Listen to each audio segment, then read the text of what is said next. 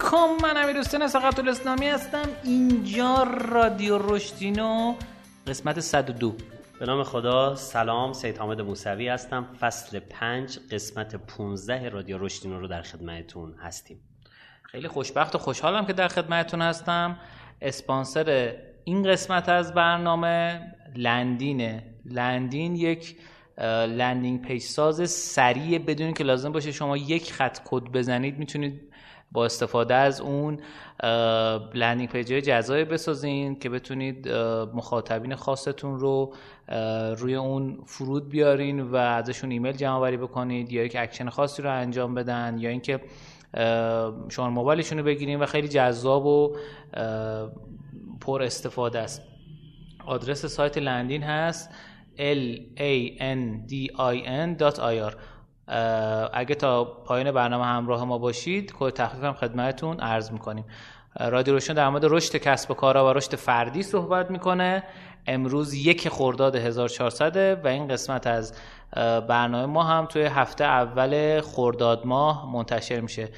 تو این قسمت از برنامه ما می‌خوایم در مورد دو تا جذب سرمایه خیلی جذاب و تلاطمایی که تو بازار کریپتو اتفاق افتاد صحبت کنیم و اینکه چند تا آمار جذاب بهتون بدیم از اینکه چند نفر تو ایران کریپتو دارن و چیکار دارن می‌کنن. بعدم در مورد یک کوین جدید به نام چیا کوین صحبت بکنیم. بعدم در مورد کتاب. بریم بیایم اخبارنا در خدمت شما هستیم.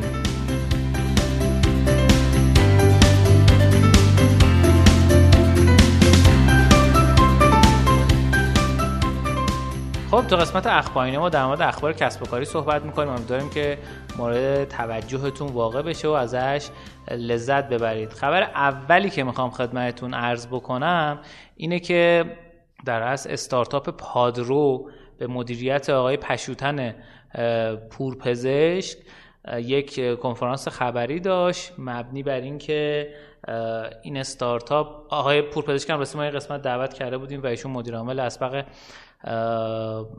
در از بامیلو بودن. یک کنفرانس خبری برگزار شد مبنی بر اینکه این استارتاپ جذاب که تو حوزه لوجستیک فعالیت می‌کنه 300 میلیارد تومن جذب سرمایه داره می‌کنه و چیزی که گفتن این بود که قصد دارن که کمتر این مبلغ رو هزینه بکنن و سعی دارن که توسعه کسب و کار انجام بدن و روی در از تیم نرم افزاریشون سرمایه گذاری بکنن که البته خب مگه چقدر می‌خوان رو تیم نرم افزاریشون سرمایه گذاری بکنن؟ 300 میلیارد تومن می‌تونن چند تا تیم نرم افزاری رو بخرن و اصطلاحا آزاد کنن. آره یه مقدار این جمله که تیم نرم افزاری سرمایه گذاری بکنن حداقل واسه من زیاد منطقی نیست. امیدوارم که حالا پیروز و موفق باشن و بتونن که رشد خوبی رو داشته باشن. البته ما زیاد دیتای خاصی پیدا نکردیم از اینکه تا الان چه موفقیت هایی داشتن و اینها ولی شاید اگه گزارش دیگه هم از این دست بهمون رسید خوشحال میشیم که با شما در میون بذاریم. خبر دومی که می‌خوام خدمتتون بگم آقای عیرضا آشتیانی یک توییتی زدن. آها ببخشید عذر می‌خوام. از خبر قبلی یه چیزی موند که میزان ارزش گذاری پادرو بود. ماهنامه پیوست اعلام کرده که مجموع فناب که رو پادرو سرمایه گذاری کرده با 300 میلیارد تومن 62 درصد از سهم پادرو رو از آن خودش کرده. یعنی شما یک دوم دیگه به اضافه کنی میشه ارزش کل پادرو تقریبا. یعنی یک دوم دیگه اضافه بکنیم یعنی 150 میلیارد دیگه بهش اضافه کنیم میشه 450 میلیارد. میشه ارزش پادرو بله. خب خبر بعدی که می‌خوام خدمتتون عرض کنم همتون که یه تیکشم عرض کردم این بود که آقای علیرضا آشتیانی اعلام کردن که بعد ماه ها تلاش مذاکره با افتخار اعلام کردن که هولدینگ آرنیکا صاحب استارتاپ هومسا سرمایه گذاری چند صد میلیاردی رو روی فلایتیو انجام داده.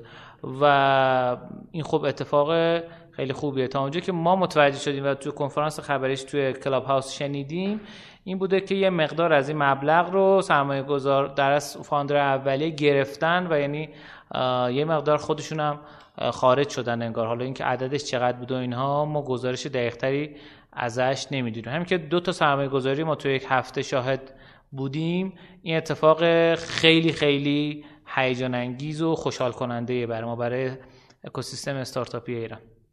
اما خبر بعدی که می‌خوام خدمتتون عرض بکنم اینه که آقای ایلان ماسک به قول دوستان سرمایهدار ثروتمند و بی اخلاق حوزه تکنولوژی یک توییتی زد و گفتش که دیگه تسلا از بیت کوین حمایت نمی‌کنه و درگاه پرداخت بیت کوین رو برمیداره. یوهو قیمت بیت کوین از 55 هزار دلار رسید رو هلوش 50 هزار دلار بعد اومد پایین هلوش 40 هزار دلار 45 هزار دلار و بعدش یک توییت دیگه ای در یک خبر دیگه ای منتشر شد مبنی بر اینکه بانک مرکزی چین اعلام کرد که از ارزهای مجازی استفاده نمی‌کنه با اون یک شیوه پرداخت و در از یک شوک دیگه وارد شد که بیت کوین رو تا مرحله 35 هزار دلار هم رسون یه اتفاق دیگه هم که افتاد این بود که مدیر اول مؤسس یکی از پنج تا صرافی بزرگ کریپتو تو ایران به نام کریپتولند آقای استوی رو در دستگیر کردن. حالا دلیلش و اینها اعلام نشد ولی خب تا اونجا که ما خبر داریم این که درگاه های پرداخت صرافی ایرانی هم متاسفانه فعلا تا اونجا که ما خبر داریم مسدود حالا ممکنه که باز بشه. یه خبر دیگه که بخوام خدمتتون عرض کنم این که آماری که منتشر شده حالا منبع خبرم خدمتتون بگم. منبع خبر رو ننوشته اینجا. ولی خب از رو قیافه این دوتا عزیز رو من متوجه آها انجمن بلاکچین ایران. توی یک مصاحبه ای اعلام کردن که روزانه چهار هزار میلیارد تومن مردم بیت کوین می‌خرن. حالا منظورش احتمالا از بیت کوین فقط بیت کوین نیست دیگه. یعنی حجم جابجایی منظورشه و ممکنه آلت کوین های دیگه هم شاملش باشه. و یک خبر دیگه هم که منتشر شد این بود که دوازده میلیون نفر تو ایران تو این سایت ها ثبت نام کردن و خرید و فروش داشتن و این خب خیلی عدد بزرگیه. با اینکه مثلا از فکر کنم آبان آذر تازه شروع شد و اینها از مهر سال پیش حالا دقیقتر بخوایم بگیم شروع شد که بورس کم کم داشت میریخت و ملت هم داشتن دنبال جایگزین میگشتن. یه سری گمان زنی ها هست از اینکه درگاه پرداختای ایرانی صرافی ایرانی بسته شده میگن یه دلیلش این که مردم دوباره برن تو بورس. ولی خب یه مقدار حداقل واسه من این نشدنیه یعنی به نظرم خیلی بعید این اتفاق بیفته. به دلیل اینکه یه سری آدما سود کردن تو فضای کریپتو و یه مقدار جایگزین کردن این شاید انقدر که باید واسه مردم معقول نباشه. واسه حداقل اونایی که دنبال سرمایه گذارین. خب این خبرهایی بودش که می‌خواستم خدمتتون بگم. یک نکته هم دارم در مورد یکی از ارزهای جذاب. و جالب که توی بخش بعدی خدمتتون عرض می‌کنم. شما نکته خبری؟ خب بریم بیایم نکاسیونه در خدمت شما هستیم.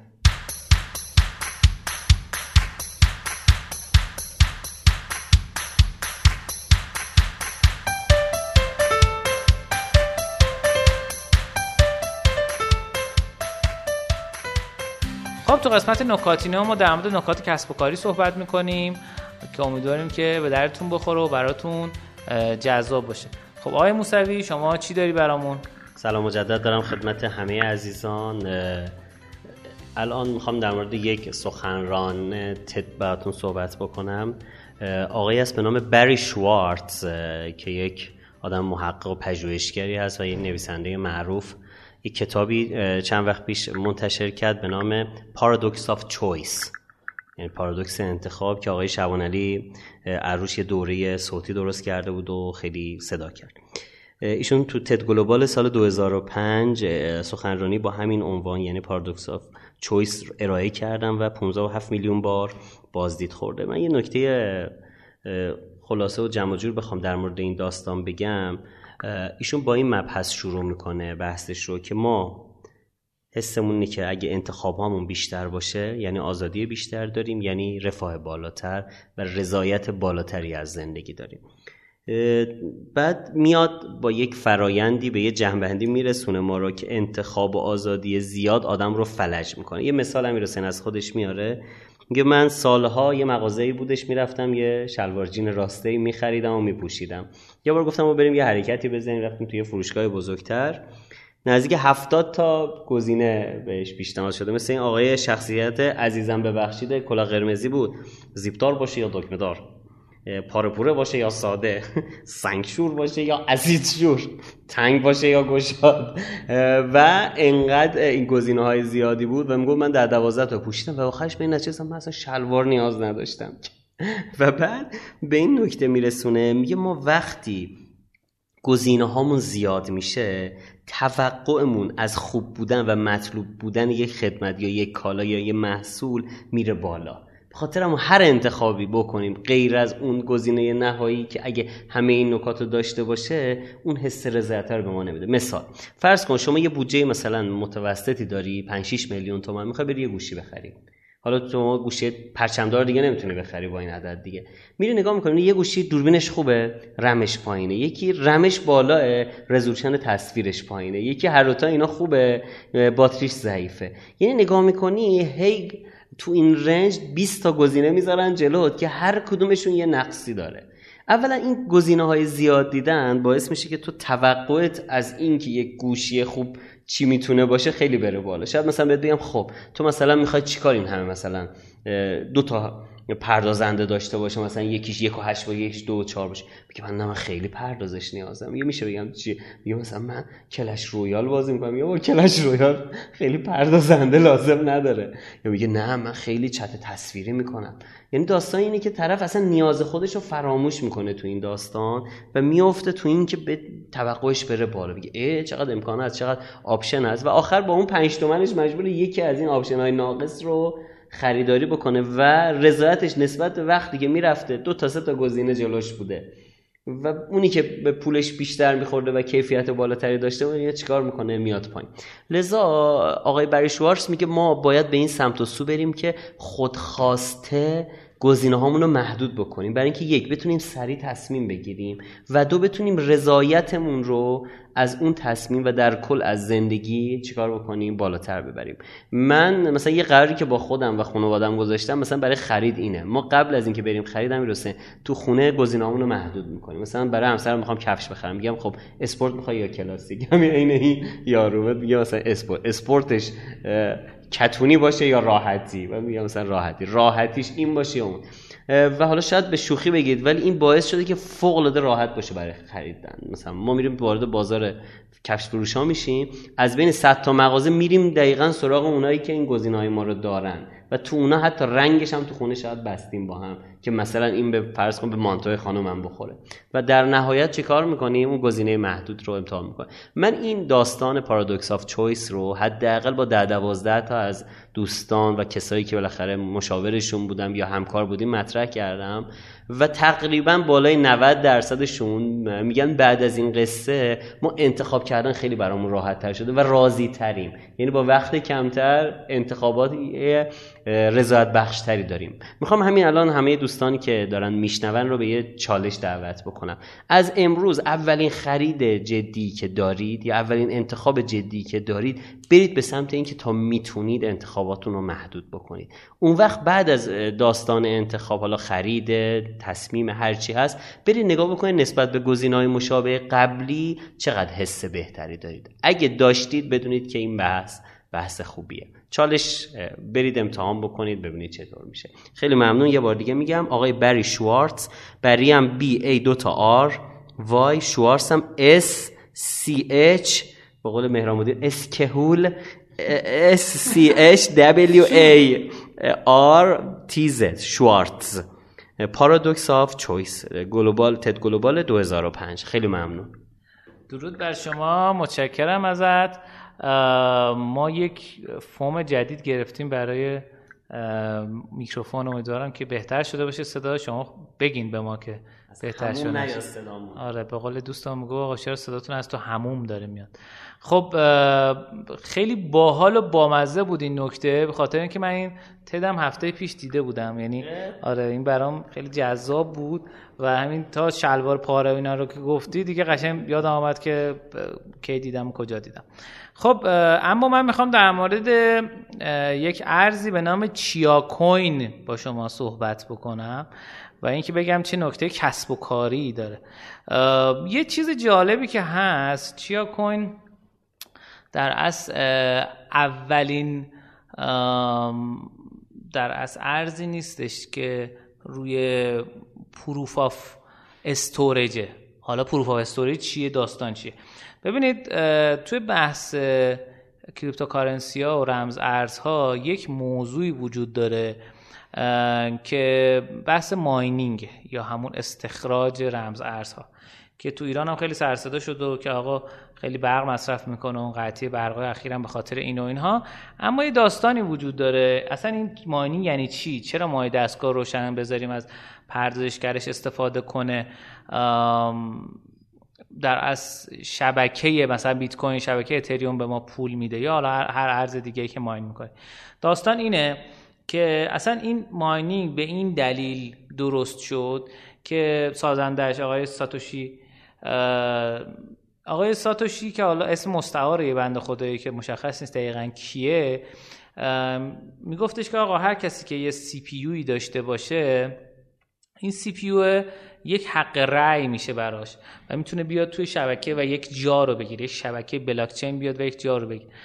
و اما بعد مدتی اومدن یه سری CPU درست کردن قیمت بیت کوین هم رفت بالا که آقا این CPU CPU ASIC کارش این بود که فقط همین صورت مسئله اون مسئله موهوم رو حل بکنه و هر کی زودتر حل بکنه خب سریعتر به نتیجه می‌رسه. خب این اصطلاحا proof of process دیگه. در اصل بحث اینه که چه کسی می‌تونه سریعتر پردازش بکنه. اما یکم که این جلو رفت دو سال پیش یه چیزی اومد به نام Filecoin که بحث storage رو مطرح می‌کرد. الان Chia Coin هم با همون شکله. میگه آقا به جایی که شما بیای مثلا بگی منی که دو برابر CPU دارم می‌تونم درآمد بیشتری داشته باشم چون دو برابر شدنش یه مقدار داستان داره دیگه. هر کسی که storage ی داره فضای ذخیره سازی داره می‌تونه بیاد تو این پلتفرم و بگه آقا من ذخیره سازی رو مثلا در اختیار شما قرار میدم. این crypto در اصل coin ها یه چیزی دارن به نام وایت پیپر که توش دلیل اینکه دلیل وجودیشو توضیح داده که آقا داستان چیه چه جوریه چه چیزیه در از چیکار قرار بکنه. برای چیا کوین گرین پیپره. خاطر اینکه میگه آقا من مثل چیز نیستم در اصل مثل بیت کوین نیستم که هی انرژی بیشتری مصرف بکنم و فلان و اینا. ما استوریجی که مردم دارن رو می‌خوایم استفاده بکنیم و در اختیار بقیه بذاریم. و خب خیلی این کار هیجان انگیز و جالبی اما اگر دقت کرده باشید تو بازار سخت افزار ایران یهو قیمت هاردا چهار پنج برابر شده و اصلا هم نیست توی بازار. یه اتفاقی افتاد. اون اتفاق هم اینجوری بود که خب مردم شروع کردن خریدن هاردا با حجمای زیاد و ارزم به خدمتتون برای اینکه بیان تو این شبکه ازش استفاده کنن. قیمتش یهو 300 دلار بود. قیمت کوین یهو شد 1000 دلار.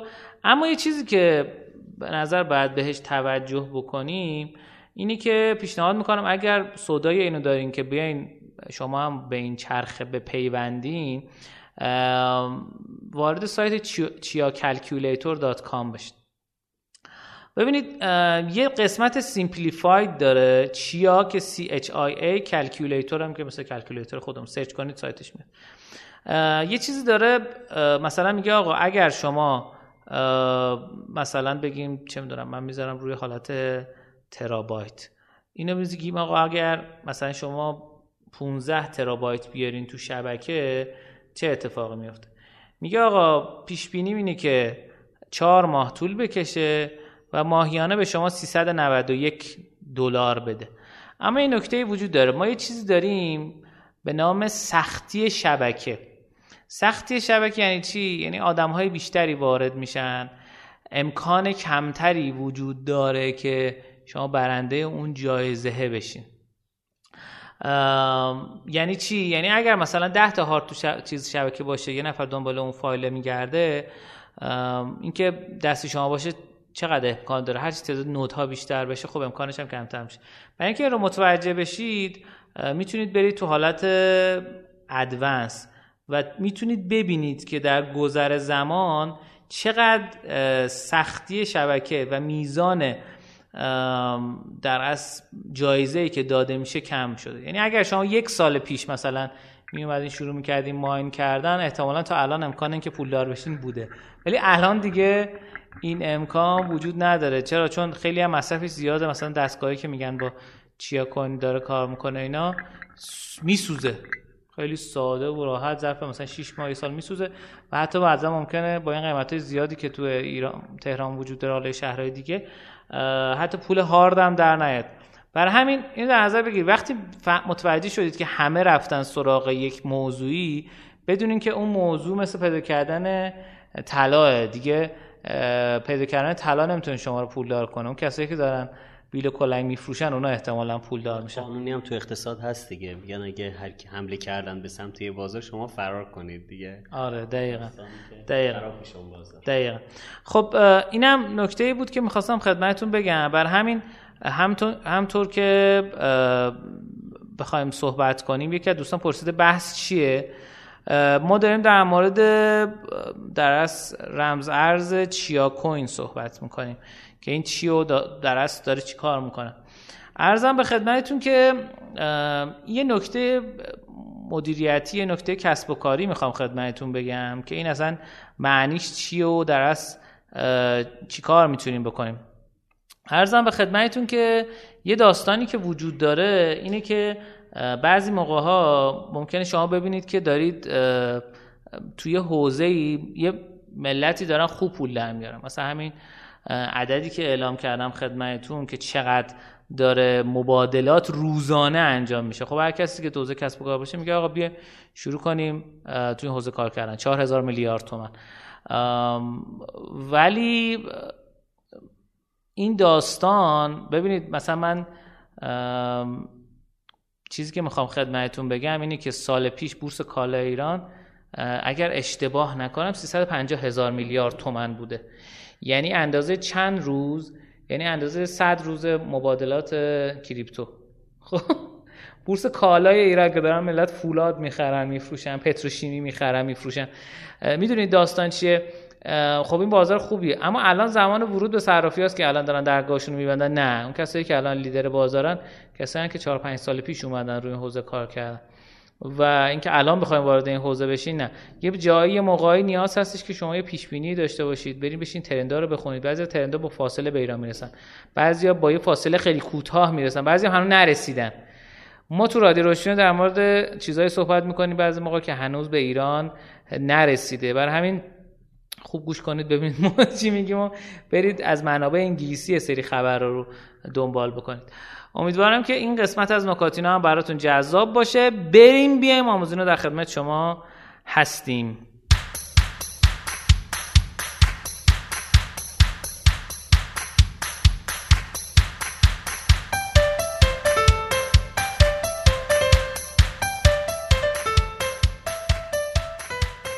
خب تو قسمت آموزینامو در خدمت شما هستیم. با آموزش های دنباله دار و جذاب که امیدوارم که به درتون بخوره. و ازش لذت کافی و وافی بپرین. خب آقا حامد چی داری؟ سلام مجدد دارم خدمت همه عزیزان. من با اجازت امیر حسین جان یه مرور بخوام بکنم. من تو سی و خورده جلسه گذشته که در خدمت دوستان بودم رو دو تا مبحث خیلی جدی وقت گذاشتیم. یک بحث توسعه فردی که حالا شامل بحث شناخت خود بوده. با ابزارهای مختلف آشنا شدیم و ارزم به حضورتون که چند تا مدل رو با هم مرور کردیم و بعد بحث مهارت نم به عنوان مهارت های ضروری پیشرفت در فضای کسب و کار پرتغییر امروز بوده. مدل 4H رو مطرح کردیم. دو دور کامل دور این چرخیدیم هد مهارت های تفکر هنز مهارت های کاربردی هارت مهارت های ارتباطی و هلس مهارت های حفظ سلامت روح و جسم. می‌خوام ازت اجازه بگیرم و از شنوندگان عزیز از این جلسه به بعد یه مقدار در مورد مباحث HR بیشتر صحبت بکنیم. HR که سعی می‌کنم دو پهلو باشه یعنی هم کاربرد فردی داشته باشه. اگه شما یه نفری هستید می‌خواید کسب و کاری راه بندازید برای خودتون دارید کار می‌کنید freelance هستید یا یه توی سازمانی کار می‌کنید. هم برای دوستانی که مدیریت یک کسب و کار به عهده دارن. حالا یه جایگاهی دارن توی سازمان سی لول هستن مدیر محصول هستن و دارن کار رو می‌برن. جلو سعی می‌کنم مباحثی که ارائه می‌کنم بیشتر دقدقه های حوزه اچ فردی و سازمانی باشه. موضوعی که امروز می‌خوام در موردش صحبت بکنیم و یه جورای استارت این موضوع هستش بحث تیم کار تیمی و تیم سازی هستش.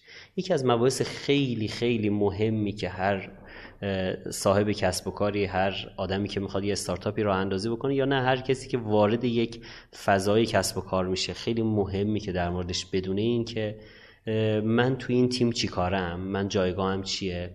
و آیا این جایگاهی که الان من توش هستم جایگاه واقعی منه؟ آیا من اینجا قرار تمام استعدادهام و توانایی هام شکوفا بشه یا نه؟ من دارم مسیر رو اشتباه میرم. یه مقدار می‌خوام در مورد این صحبت بکنیم. یه آقایی به نام آقای مردیت بلبین مردیتش از جنس اون یاران حلقه است 70 80 سال پیش اومد در مورد این شروع کرد تحقیق کردن. 200 300 تا تیم موفق و ناموفق و رفت شروع کرد به تحلیل کردن که آقا علت موفقیت اون تیم ها یا شکست این یکی تیم ها چی بوده. خیلی مدل های مختلفی هم تو این سالها کار شده بود. ایشون از اینا بهره گرفت و به یه مدلی رسید که من خیلی پسندیدم. حالا من کسی نیستم بخوام بپسندم ولی تو این ابزارهایی که من یاد گرفتم تو حوزه تیم و تیم سازی و کار تیمی ابزاری که آقای مردیت بلبین کار کرده واقعا ابزار جذابیه و می‌خوام الان باهاتون مطرح بکنم. یه بخش خیلی خلاصه شما. من اینو توی کارگاه یه روزه صبح تا از طول می‌کشه تا اینو یاد بدم به دوستان. ولی خب الان می‌خوام یه مقدار خیلی سریع مرور کنم. خلاصش رو بخوام بگم آقای بلبین اومد در مورد یه مفهومی صحبت کرد به نام تیم رولز یا نقش های تیمی.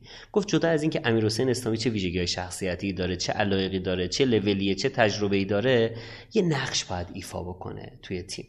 یعنی چی؟ یعنی اومد مدل تیم سازی و عضویت در تیم رو بر اساس نقش من توی تیم مشخص کرد که من قراره توی این تیم چی کار بکنم. آیا من یه هماهنگ کنندم یه عضو سادم یا نه؟ قرار مثلا کار نظارتی انجام بدم یا قرار کار ارائه ایده انجام بدم توی این تیم.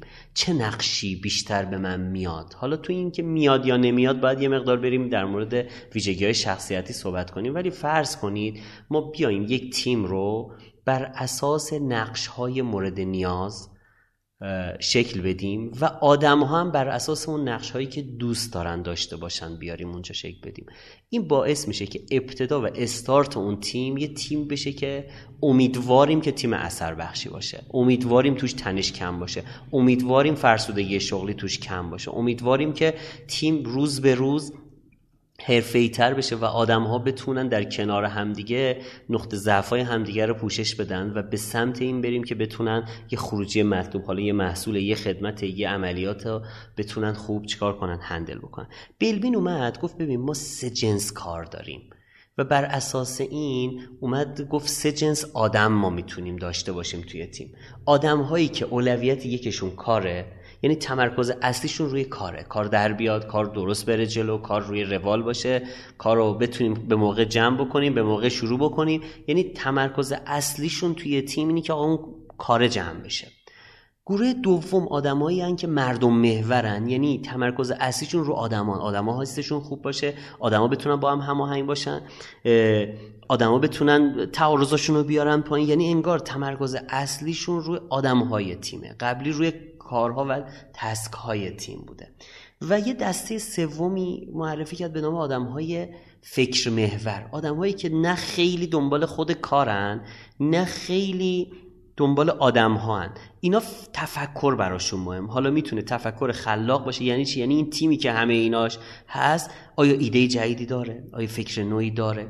آیا این ایده جدید یا این کاری که دارن انجام میدن درست داره میره جلو. یعنی خود کار رو نگاه نمی‌کنن. ببینن پیاده سازی اون ایده درست انجام میشه یا نه؟ یا آیا تخصص لازم برای پیش بردن این ایده توی تیم وجود داره یا نه؟ پس ببینید دوستان ما سه دسته آدم داریم. آدم های task oriented یا کارمحور آدم های people oriented یا فرد محور یا مردم محور و آدم های think oriented یا فکر محور حالا نگاه کن ما پنج نفر با هم جمع شدیم یه تیم درست کردیم من و امیر حسین و فلانی و مثلا سه نفر دیگه.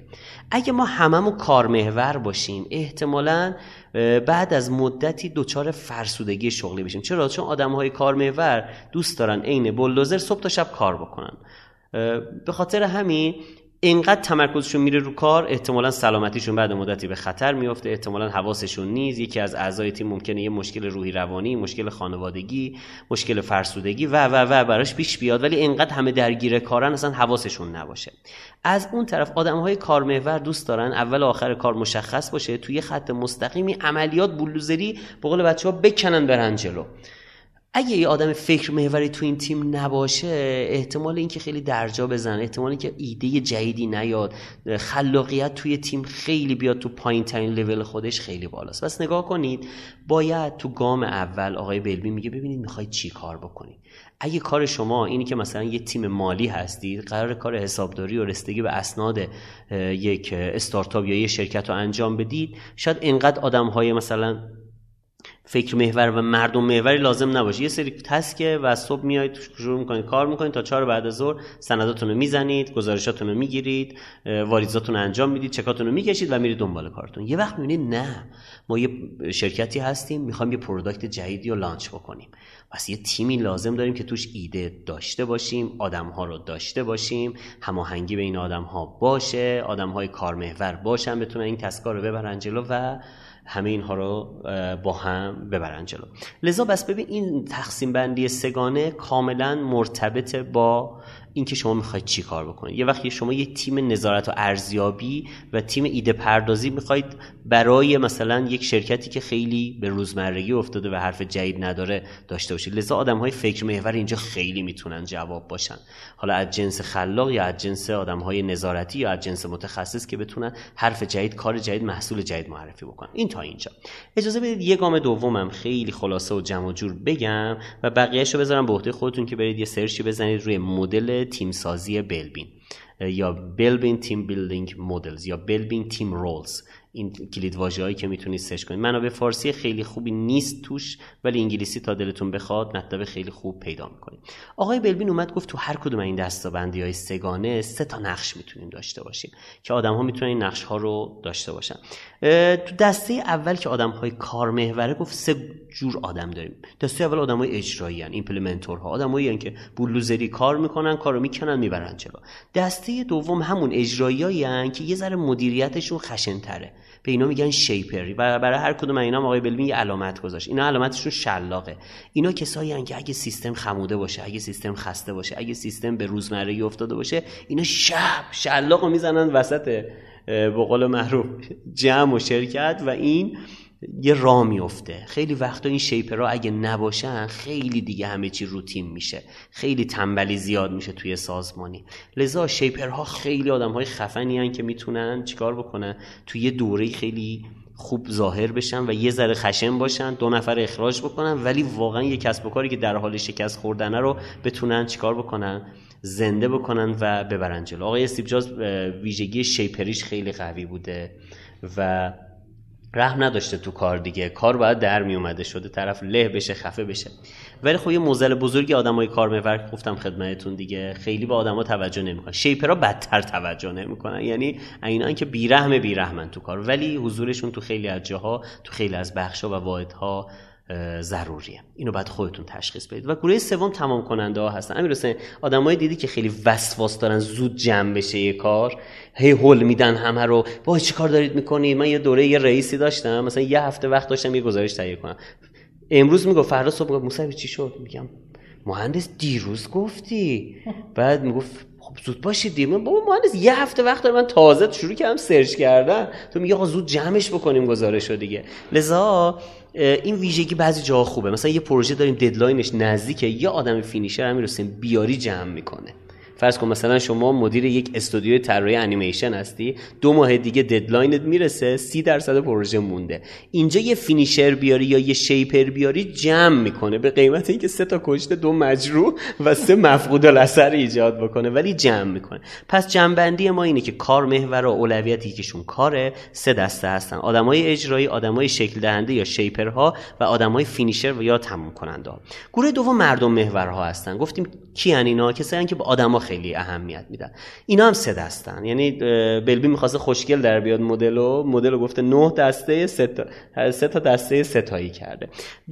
دو مردم محور سه دستن. اولی آدمای هماهنگ کنندن کسایی که تو هر کسب و کاری باشن تو هر تیمی باشن مثل یه رهبر ارکستر از همه پتانسیل استفاده می‌کنن. همه رو بسیج می‌کنن همه رو توی مسیری میندازن و می‌تونن اینها رو خوب مدیریت بکنن. اینا برخلاف کارمحورا که با زور و فش و صف گرفتن و اخراج و تنبیه می‌برن جلو اینا توانایی شدیدی دارن که با زبون آدم ها رو سرخط کنن را بندازن روحیه بدن انگیزه بدن و فوق العاده است. لذا ما همیشه مثلا تو تحلیلایی که من به کسب و کارا میدم میگم اگه یه تیم کارگری داری اجرای عملیاتی داری پروژه‌ای داری آدم های کارمحور خوبن. ولی یه تیم دانشگر داری آدم ها حرفه‌ای ترن حساس ترن و اینها coordinator ها یعنی آدم های مردم محوری که توانایی رهبری مدیریت دارن اینا بهتر جواب میدن. اینا با زبون کارو می‌برن جلو با داد و بیداد و تشویق تنبیه های سنگین به قول معروف نیستن.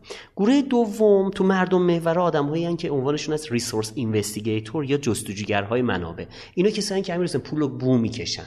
اینا جون میدن برای حوزه marketing. اینا کسایی هستن که پتانسیل های پیش روی تیم رو می‌تونن خوب تشخیص بدن. حالا تو سازمان های دولتی یه مدلن تو بخش خصوصی یه مدلن ولی بدونید این آدمای مذاکره کننده آدمای فرصت طلب آدمایی که میگردن مثلا مینی رفته بانک.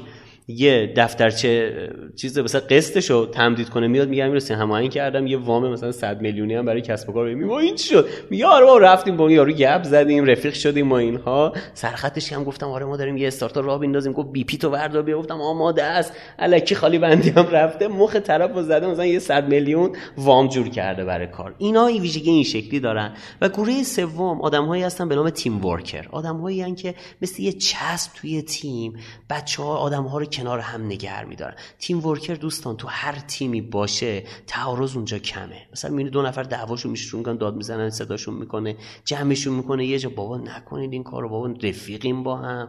به قول چیزا سلو قدیمی ها سلوات بفرستید. بابا بیاید کارو ببریم جلو ولش کنید. یعنی اینا انگار یه تسهیلگرن تیم ورکرها. خیلی مدیر نیستن ها که بگیم بتونن جمع و دست بگیرن. ولی عین یه کاتالیزور نمی‌ذارن آمپر تیم بره بالا و آدم ها رو مثل چسب کنار هم قرار می‌گیرن. به قول استارتاپیان میگن اینا تیم پذیریشون بالاست. یعنی خوب تو تیم می‌تونن خودشون رو جانمایی بکنن و باشن. بس این بخشم بخوام جمع بندی بکنم. گروه مردم محور کسایی که آدما براشون محورن تا کار مثل قبلی ها اینا هم سه دستن. دسته اول کوردینیتورها یا هماهنگ کننده ها که می‌تونن بقیه رو رهبری و مدیریت کنن. دومی ها جستجوگرای منابع که می‌تونن برن فرصت ها رو رو هوا بزنن مذاکره کنن منافع رو بیارن وارد تیم بکنن. و سوم تیم ورکرها که می‌تونن یه فضای جذابی ایجاد بکنن که کار تیمی لذت بخش باشه. اینایی که میره چای بیاره برای همه چای میاره. اینایی که مثلا می‌بینه بچه ها خسته شدن پا میشه یه جوک تعریف می‌کنه همه حالشون خوب میشه. اینا اصلا بودنش به چی بود؟ میگه بودنت امنیت نبودنت نمی‌دونم چی وحشت و این داستان و آبجیمون که میگه این داستان این شکلی. گروه سوم و بخش آخر ما آدم های فکر محور هستن. کسایی که تو مخشون زندگی می‌کنن. نه تو کارن مثل کار محور خیلی بولدوزری نه خیلی مردم محورن که دنبال این باشن که حالا همه رو خوب نگه دارن. اینا تو فکرشون زندگی می‌کنن تو مغزشون زندگی می‌کنن. گروه اولشون اینا هم سه دستن. گروه اول بهشون میگن نوآور ایده پرداز و خلاق. خب همونطور که گفتیم اینا هر جا باشن آدمای پر از ایدن سراسر ایدن و ایده پردازن و خلاقن. نکته مهمی هم که باید یادتون باشه مثلا مدیرای استارتاپ ها و کسب و کارها اینی که یادتون باشه یه نوآور یه ایده پرداز لزوما خودش مجری خوبی نمی‌تونه باشه. می‌تونه خوب ایده بده. ما خیلی وقتا آدم ها رو خفه می‌کنیم برای اینکه میگه خوبی دمیدی آخه خودت ارزه داری بیا جمعش بکن. معمولا آدمای اجرایی و عملیاتی اون کار محورا میان به اینا میگم اه ماشاءالله ماشاءالله خوب ایده میدی ولی خیلی تخیلی هستی. نه این اگه ایده جدید نیاد ایده جدید این خون جدیدی که وارد اون مجموعه میشه و شما باید چیکار بکنید؟ این رو قنیمت بشمارید. گروه دوم عنوانشون از مونیتور یا ناظر. اینا کسایی هستن که امیر حسین چشم ایرادبینشون خیلی بالا. نمی‌دونم چقدر شده. میاد وارد یه سازمان میشه وارد خونه میشه. آقا این چرا اینجا گذاشتید؟ چی میشه مگه؟ اگه این اینجا نباشه اینجا باشه خیلی بهتره. آقا این بچه ها چرا اینجا جمع شده ببین انگار چشش عین این حراستی ها هست. حالا حراستی ها بیشتر دنبال سوتی گرفتنه ولی این واقعا میاد مثلا وارد یه بانکی میشه میره بیرون مثلا به مدیرش میگه ببین با این فرایند تا یه ماه دیگه اینجا تنش زیاد میشه. میگه چطور؟ میگه ببین چیدمان مثلا کانترمنات این شکلی هن. یا مثلا تو یه جوری نشستی که اون پشتیا دارن چای می‌خورن مشتری داره نگاه می‌کنه حسش خراب میشه. یا مثلا مدل سازماندهی اسنادتون این شکلیه. بعد میگه تو از کجا فهمیدی؟ نمی‌دونم و حس شیشم هم خوبه دی اینا چشاشون خیلی خوب کار می‌کنه. و به قول استادم می‌گفت اگه اینا توی سازمان نباشن سازمان در خوشی کامل به نابودی میره و هیچکی نمی‌فهمه. یعنی اینا جل ترمز رو می‌کشن. آره. میگن دیگه میگن در خوشی کامل همه دوره هم سیزده به دری با هم میریم ته دره. طرف میگن داشته ترمز می‌بره من می‌بینه یه تریلی هم رو به رو میاد. دیگه می‌بینه هیچ کاری نمیشه کرد. رفیقش کنارش خوابیده میگه اسخر اسخر پاشو تصادف و حال کن. دیگه اینا الان اینجوریه. یعنی در تو این دارن میگن و میخندن میرن ته در. لذا گروه دوم که آدمای ارزیاب و ناظرن اینا این ویژگی رو دارن. یکم هم تو مخی و خیلی تو جلسات اینجوری شده. مثلا امیر من میام یه ایده مطرح می‌کنم. دوستامون می‌خوایم این کارو بکنیم این کارو بکنیم همه دست جیغ هورا. یه دفعه یه ناظر میگه ببخشید یه انتقادی می‌تونم داشته باشم. بعد 11 تا ایراد می‌گیره. دیگه منو باید با کفگیر رو زمین جمع بکنی. انقدر این نکات رو دیده بوده. هم میگه ای بابا این تو مخی اومد. ولی همین تو مخی اگه نباشه اون داستان از خرپاشا تصادف و صفا کن پیش میاد. و گروه آخر تو فکر محور آدم های متخصصن. شما هر پروژه‌ای هر کاری بخواید انجام بدید تو marketing می‌خواد کار بکنید یه متخصص marketing می‌خواد می‌خواید. آقای بلبین رو میاد توی دسته فکر محور رو می‌ذاره. یعنی میگه این فکر فنی مال اینه. لذا شما هر حرکتی می‌خواید بزنید نیاز دارید آدم متخصص تو تیمتون داشته باشید. جمع‌بندی بکنم. آقای بلبین در مورد تیم سازی اومده یک نظریه داده. گفته ما نه تا نقش داریم که یه آزمونم برای این طراحی کرده یه سرچ بزنید. آزمون بلبین فکر کنم باشه. آزمونش توی بتونید این نه تا رو تو خودتون تشخیص بدید. دو سه تاش احتمالا تو شما قوی تره و تلاش بکنید که برید رو جایگاه قرار بگیرید که بتونید از این نقشهایی که توش قوی تر هستید که یه بخشش ذاتیه یه بخشش تو مسیر زندگی مهارتش رو پیدا کردید درست استفاده بکنید. و اگه آدمی هستید که می‌خواد خودتون تیم را بندازید با سه نفر دیگه بیاید با هم یک کسب و کار را بندازید. این خیلی کمک می‌کنه که آدم اشتباه نیاری تو تیم. آدمی نیاری که بعد از 6 ماه بفهمی اشتباه کردی بعد 20 درصد سهام شرکتت هم بهش دادی دیگه موندی. نمی‌دونی باید چیکار بکنی. موندنش مصیبته نبودنش غنیمته ولی هیچ کار دیگه هم نمیشه کرد. خیلی ممنونم. امیدوارم خسته نشده باشید. ما انشالله تو جلسات بعدی می‌خوایم باز نکات اشعاری بگیم. ممنون میشم از دوستان که کامنت بذارن بگن نیازمندیاشو یکی بیاد بگه آقا من تو انگیزش نیروها مشکل دارم. تو حوزه اشعاری که من بلدم. من حالا یه سیری دارم ولی دوست دارم که بر اساس نیاز شنوندای از رادیو رشتینو این مسیر رو با اونا ببریم جلو. خیلی ممنونم. سلامت باشی. متشکرم ازت. خیلی جذاب بود. یعنی خود من این تست باز نشده بود که بدونم که چی و چی کار می‌کنه. الان واسه من قشنگ باز شد که می‌دونم چی و چی کار می‌کنه ولی خب الان دیگه به دلم نمی‌خوره دیگه. خب جذابیتش برام از دست داده دیگه. نه شوخی می‌کنم. خیلی عالی. مرسی. ارزم به خدمتتون که در ادامه کتاب وزین حک کردن رشد یا هکینگ روت آقای شانلیز ما اینا رو اپیزودیک میگیم که به درد همه بخور ازش بتونن استفاده بکنن. یک بخشی هست به نام نظرسنجی بکن نکن ها خب؟ و ارزم به خدمتتون که آقای موسوی هم اینجا داره نمایش میده که واقعا چگونه میشه در نظرسنجی کار مختلفی انجام داد. ارزم به خدمتتون که یه چند تا سوال مطرحه. یکی اینکه آیا نظرسنجی بکنیم یا نه؟ من خیلی رو دیدم که یه جاهای نظرسنجی می‌کنن یه جاهای نظرسنجی نمی‌کنن. یه سری هم هستن هر هفته هر دو هفته بار آقا اگر در نظرسنجی زیر شرکت کنید من از شما کمال تشکر دارم. نکته اول آقا اگر نظرسنجی می‌خوای مردم شرکت کنن پولشو بده. یعنی یه چیزی باید بدی. یعنی فکر نکن که آدما رایگان در نظرسنجی شرکت می‌کنن.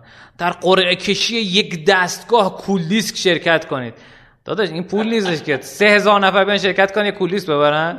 هر کسی که شرکت می‌کنه بعد معاوضه‌اش بهش هدیه بده این فکر نکنید بیشتر شبیه اینه که آخه ما من کارمونو میریم راه میندازیم و ایول داره و برنده میشیم. نه. داستان چیز دیگه. داستان اینه که نظرسنجی درست دیتای درست بیاد اما بعد معاوضه‌اش یه چیزی رو دریافت بکنن. پس اینو در نظر داشته باشید که حتما بعد ما به به افراد یک چیزی بدیم. بعد نگین خب اگر که در نظرسنجی ما شرکت کنید از محصولات ما می‌تونید خرید کنید. خب مثلا صد هزار تا آره نکشی ما رو. سامورایی بمیری. آره. خلاصه زیاد فشار نیاریم به خودتون. من هر یه دونه جدیدن هر یه دونه خریدی که اسنپ می‌کنم پشتش یه مثلا آقا در نظر نمی‌خوام آقا شرکت کنم ولمون کن. این دقیقا از مدل نظرسنجی اشتباه. ارزم به خدمتتون که پس این یه نکته نظر داشته باشید. دو آیا نظرسنجی بکنیم یا نه؟ یه مثالی آقای علیپور سال 92 برای من زد خیلی جذاب بود. علیپور سخاوی. آره آقای علیپور سخاوی. گفتش که ما یک سازمانی توی مشهد رفتیم نظرسنجی کردیم که آقا اگه محصول فلان بیاد آیا شما خریداری می‌کنین یا نه؟ از 300 نفر نظرسنجی کردیم. از 300 نفر نمی‌دونم 100 نفرشون یه چیز توی مایه ها گفتن آره ما می‌خریم. بعد گفتیم آقا از این 100 نفر نصفشون هم بخرم ما عالی میشه برام. آقا محصول درست کردیم آوردیم بیرون دیدیم یه نفرم نخرید. خب نظرسنجی اینجوری به در نمی‌خوره. نظرسنجی که آقا آیا محصول فلان می‌خوای اینا باید مصاحبه داشته باشین. یعنی باید مصاحبه بکنی ببینید که مخاطب چی می‌خواد چه جوری می‌خواد چه شکلی می‌خواد چند اندازه می‌خواد و اینها. چیزی که نیاز به نظرسنجی داره آیه موسویتی که چیز ننداز شکلکی ننداز اصلا به خدمت چیزی که نیاز به نظرسنجی داره اینه. سوالا رو دقت بکنید.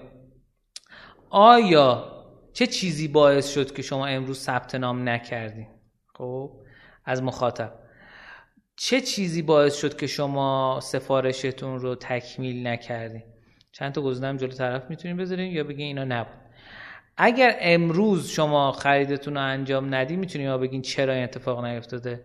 چه اطلاعاتی لازم داشتین که شما بتونید امروز ثبت نامتون رو تکمیل بکنید اینا سوالایی که برای اصطلاحا بالا بردن conversion rate یا نرخ تبدیل لازمه. یه سری سوالای دیگه وقتی که می‌بینید ریزش داره اتفاق میفته چرا؟ چه چیزی پیدا نکردین که از این صفحه رفتین؟ آیا اطلاعات اطلاعاتی که می‌خواستین تو این صفحه پیدا کردین؟ چی شد که اومدین سراغ سایت یا اپلیکیشن ما امروز؟ چه چیزی باعث میشه شما راضی بشین که شما پرداختتون رو تکمیل بکنید یا یه سوال دیگه ای چه چیزی اتفاق میافته برای اینکه شما به مراحل خریدتون راحت تر بشه؟ اینا چیزاییه که برای کسانی که اصطلاحا ما اصطلاحی داریم به نام کارت آباندان ریت یا کارت آباندانت یعنی رها کردن سبد خرید. حالا کارت اینجا ما ترجمه می‌کنیم سبد خرید. میگیم آقا چه چیزی باعث شد که این اتفاق بیفته برای شما که رها کردی؟ واسه کسایی که سبد خریدشون اومدن پر کردن ول کردن رفت. خیلی می‌تونه این برای شما منفعت داشته باشه که از اینا بپرسین. نسنجی بذاری میگه آقا اگه این کارو بکنی همین محصولی که خریدی رو من با 20 درصد می‌خواستی بخری نخریدی من 20 درصد به تخفیف میدم. این کد این کد تخفیف بده اون طرف اون چیزو می‌خواسته یعنی زده به سبد خرید چیز اضافه کرده اونجا مزیت داره. ولی اینکه آقا نسنجی سعی بفرسته آقا بیا اینجا شرکت کن. 10 درصد به تخفیف میدم. ببین فرآیند فروش که تخفیف هم شاملش میشه با فرایندهای در از نظرسنجی که جزء بهینه سازی تجربه کاربریه خیلی متفاوته. پس این همیشه بهش دقت بکنید که نظرسنجی جای مناسب زمان مناسب با فرد مناسب می‌تونه به شما کمک بکنه. از افرادی که تو شرکت شما هستن هم می‌تونید نظرسنجی بکنید یعنی هر چند وقت با نظرسنجی بکنید حالشون خوبه بعد چه جوریه.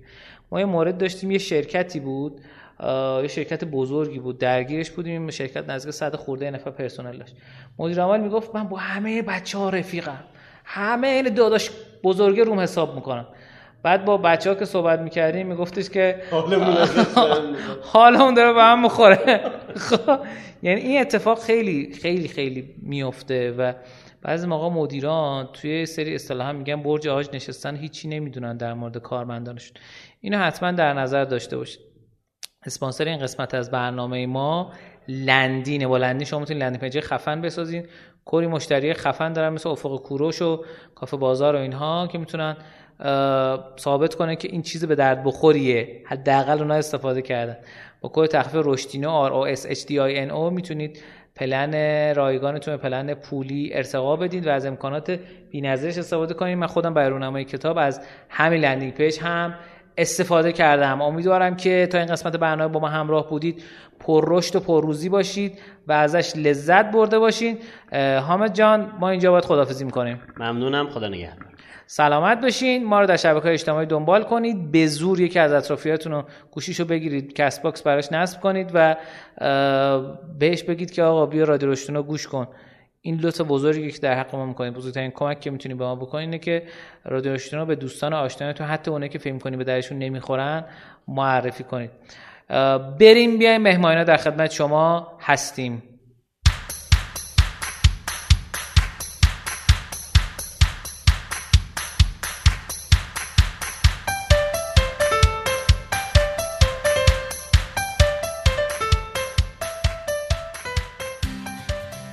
خب تو قسمت مهمانینا ما یک مهمان عزیز و گرانقدر داریم که متخصص حوزه بی آی هستن و در اصل برای معاونت علمی فناوری ریاست جمهوری مجموعه برکت و قطاره فدک طراحی داشبوردهای بی آی کردن. امروز افتخار دادن که مهمون برنامه ما هستن. خواهش می‌کنم خودشو معرفی بکنه. سلام وقت بخیر خدمت همه دوستان عزیزان گرامی. خیلی خوشحالم که در خدمتتون هستم. از امیر حسین جانم خیلی ممنونم که حالا ما رو به این جلسه دعوت کردن.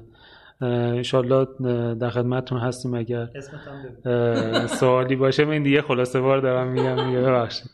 بنده مصطفی برنامه آهنگر هستم متولد سال 66 کارشناسی آیتی دارم تقریبا 18 ساله توی بکند با داد نت کد زدم و 6 7 سالی هم هست توی حوزه BI و کمتر data mining کار می‌کنم و علاقه و آینده کاری من به سمت data mining و machine learning قرار سوق پیدا کنه که حالا در خدمت شما عزیزان هستیم از شما بیشتر یاد بگیریم و استفاده بکنیم. خب متشکرم ازت مصطفی جان.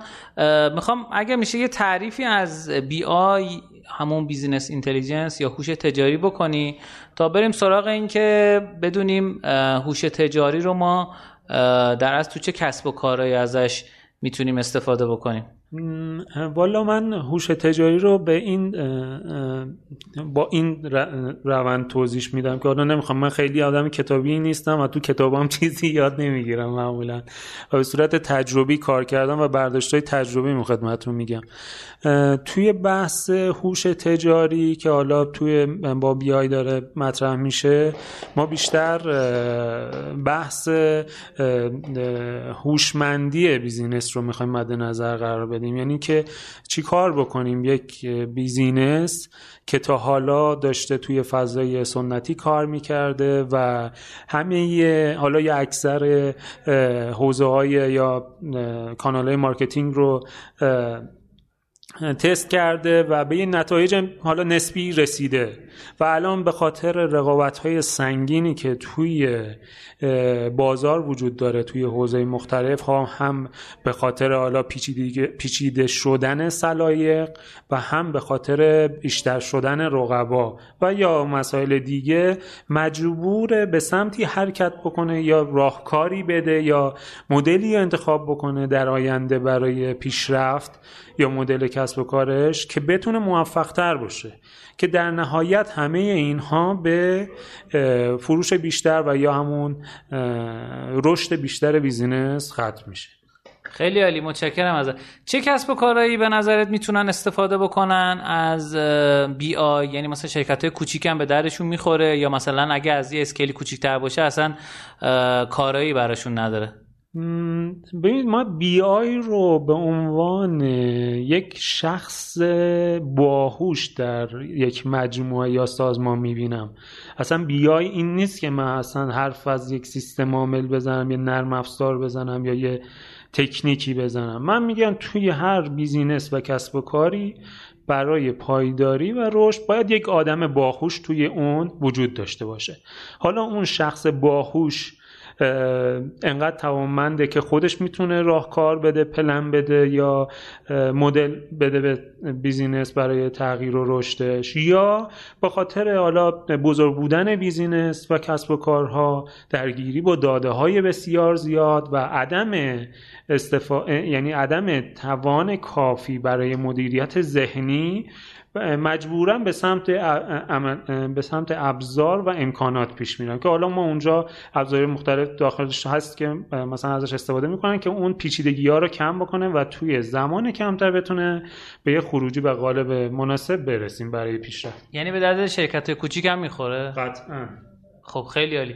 حالا اگر بخوایم یک در اصل در نظر بگیریم که ما هر چیزی رو بخوایم باش آشنا بشیم یعنی هر سیستمی رو بخوایم باش آشنا بشیم اینجوری به نظرم میشه در موردش صحبت کنیم که BI چه ورودی می‌گیره و چه خروجی هایی می‌تونه به کسب و کار بده.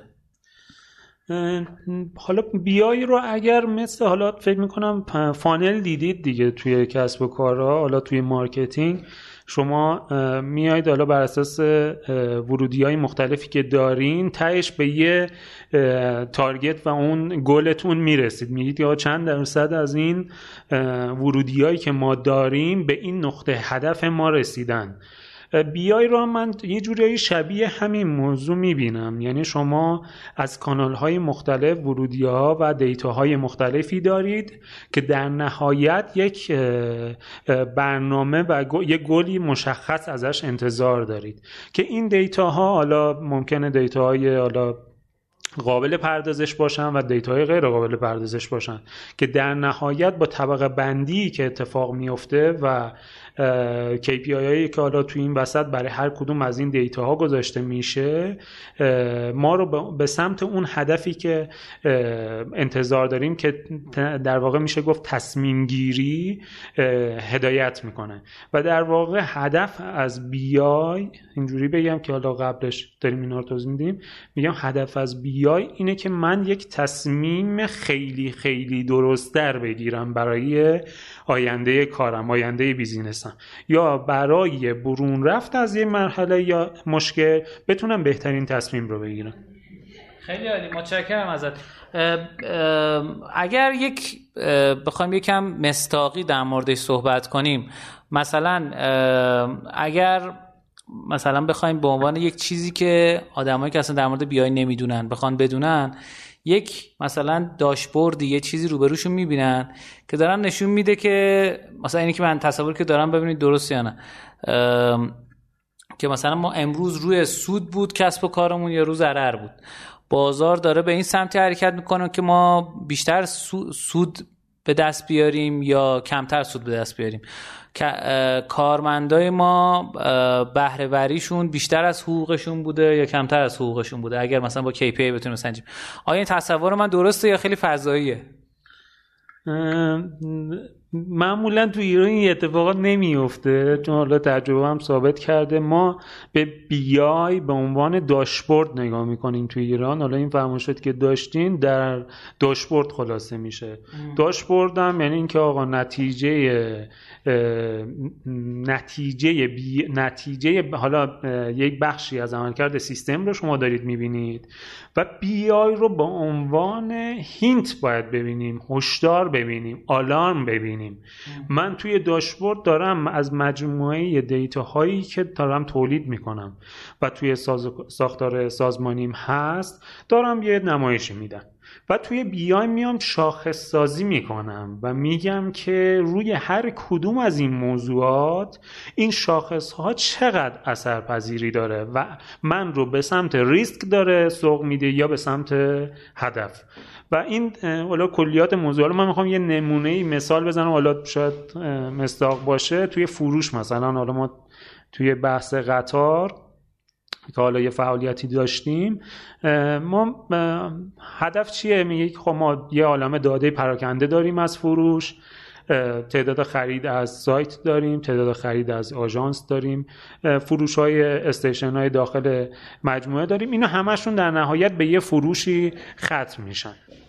خب من میام می‌خوام برم حرف از بیای بزنم. آیا اینجا اصلا درسته که من حرف از بیای بزنم؟ میگم بله کاملا اشتباست.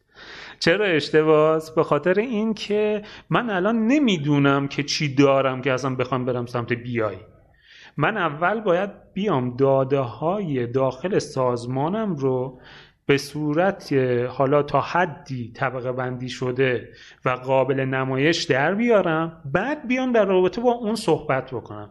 یعنی اینکه من در رابطه با این صحبت بکنم میشه بیای که چرا؟ چرا من وقتی دارم یه ترندی از یه رفتاری و توی یه قسمتی مثلا توی فروش بلیت دارم می‌بینم به این دارم فکر می‌کنم که خب الان اینکه نمودار سرش اومده پایین چرا اومده پایین؟ این توی این ایام خیلی فروشش بالا رفته چرا اومده بالا؟ این این یعنی همون شاخص ها یعنی من بیام از روی اون یک سری شاخص سازی بکنم و برای اون شاخص ها برم یه فرمولی پلنی انجام بدم که بتونم دفعه بعد که اومدم این نمودار رو دیدم یه خط کنار اون نمودار داشته باشم یا یه سیستم کنار اون نمودار داشته باشم که داره به من هشدار میده که تو الان این تارگت تو به خاطر این موضوع بود که زدی. دمت گرم. تو می‌تونی دو درصد به این کار یعنی به این فعالیتت اضافه بکنی سودت رو از نقطه X برسونی به Y این یعنی هوش تجاری. یعنی اینکه من سیستم رو آماده بکنم به من هینت بده آلارم بده که تو می‌تونی بر اساس تغییر رفتار توی سامانه یه حرکت مثبتی انجام بدی یا جلوی حرکت یک رفتار نامناسب در سازمان یا توی اون سیستم رو بگیری. در کل حالا برداشت من اینطوری متوجه شدم. خیلی عالی. یه سوال دیگه دارم. اگر مثلا یک سازمان یا شرکتی حالا استارتاپی بخواد شروع کنه به پیاده سازی بی آی توی شرکت خوش چه مراحلی رو باید طی کنه؟ آیا با حتما یک برنامه‌نویس خبره کنارش باشه یک بی آی اسپشیالیست متخصص بی آی کنارش باشه یا خودش هم می‌تونه تو سازمان این کار بکنه؟ این فرایندش رو می‌خواستم بدونم چه جوریه. چه مراحلی داره؟ خواهش می‌کنم. شما پذیرایی ندارید آقای اسنان من اسخای من بعد شرکت شما شما ببخشید ببخشید. اینطوری بگم که کلا اولش ما با کاغذ و خودکارم می‌تونیم واقعیتش این کار رو انجام بدیم. ولی خب الان با توجه به رشد تکنولوژی و داده های خیلی زیادی که داره از کانال های مختلف ایجاد میشه این امکان تقریبا غیر ممکنه. بعد ولی برای شروع ما اولین کاری که لازم داریم شناخت data هست. شما ببینید برای اینکه من بدونم توی ساختار و سازمانم چه data یی قابل استفاده هست قبلش باید بیام یه بررسی بکنم که ببینم data ی ارزشمند برای سازمانم چی هست. ما خیلی وقتا هر وقتی حرف از BI و داشبورد و این موضوعات می‌زنیم سریع میریم سراغ database و میگیم خب الان من یه database دارم این همه data توشه خب برم از توی این کار BI انجام میدم. میگم اتفاقا این اصلا اشتباه ترین کار ممکنه که آدم توی یک سازمان می‌تونه انجام بده. ما توی ساختار حالا شناخت اون شناخت یکم استراتژیک تره یعنی شما یک سری از این موضوعات رو باید از لایه های بالای سازمان به شما برسه. بگین که مثلا من هدف خود سازمانم از اینکه دارم این business رو می‌برم جلو و اینکه به من میگن برو دنبال کار بیای چی هست. من اگر این رو ندونم و لمس نکرده باشم و تعریف درستی ازش نداشته باشم نمی‌تونم توی ارائه خروجی کار دیتای درستی به اون مقامات بدم که بتونم بگم آقا بفرمایید. این بیای من این سیستم این خروجی ها رو برای شما داره و بفرمایید استفاده کنید. اون اولین چیزی که می‌خواد بگه به شما اینه که این رو داره من نباید یه همچین حرفی رو ازش بشنوم. من این حرف رو قبل از اینکه طراحی بکنم ازش شنیدم. و اون خروجی رو بر اساس اون چیزی که شنیدم ازش و درخواست کرده بود از من آوردم پیاده کردم.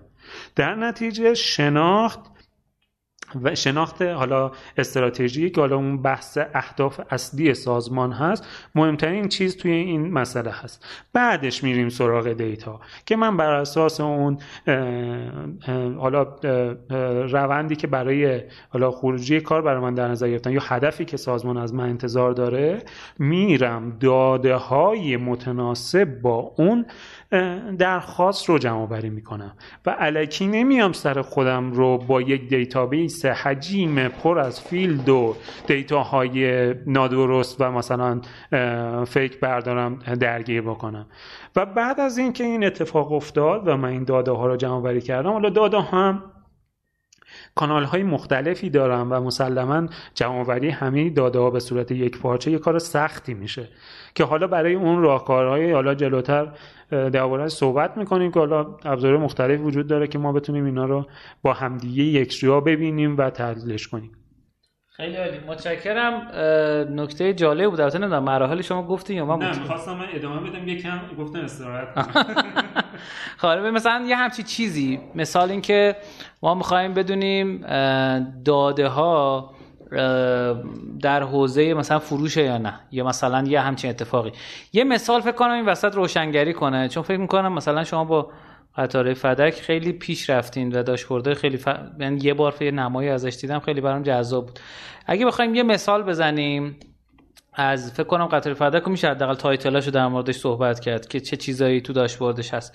اگه بخوایم مثال بزنیم مثلا توی قطار فدک که چه اتفاقی افتاد تا به اون داشبورد رسیدی یعنی از سوال اولیه مدیران شرکت چی بوده؟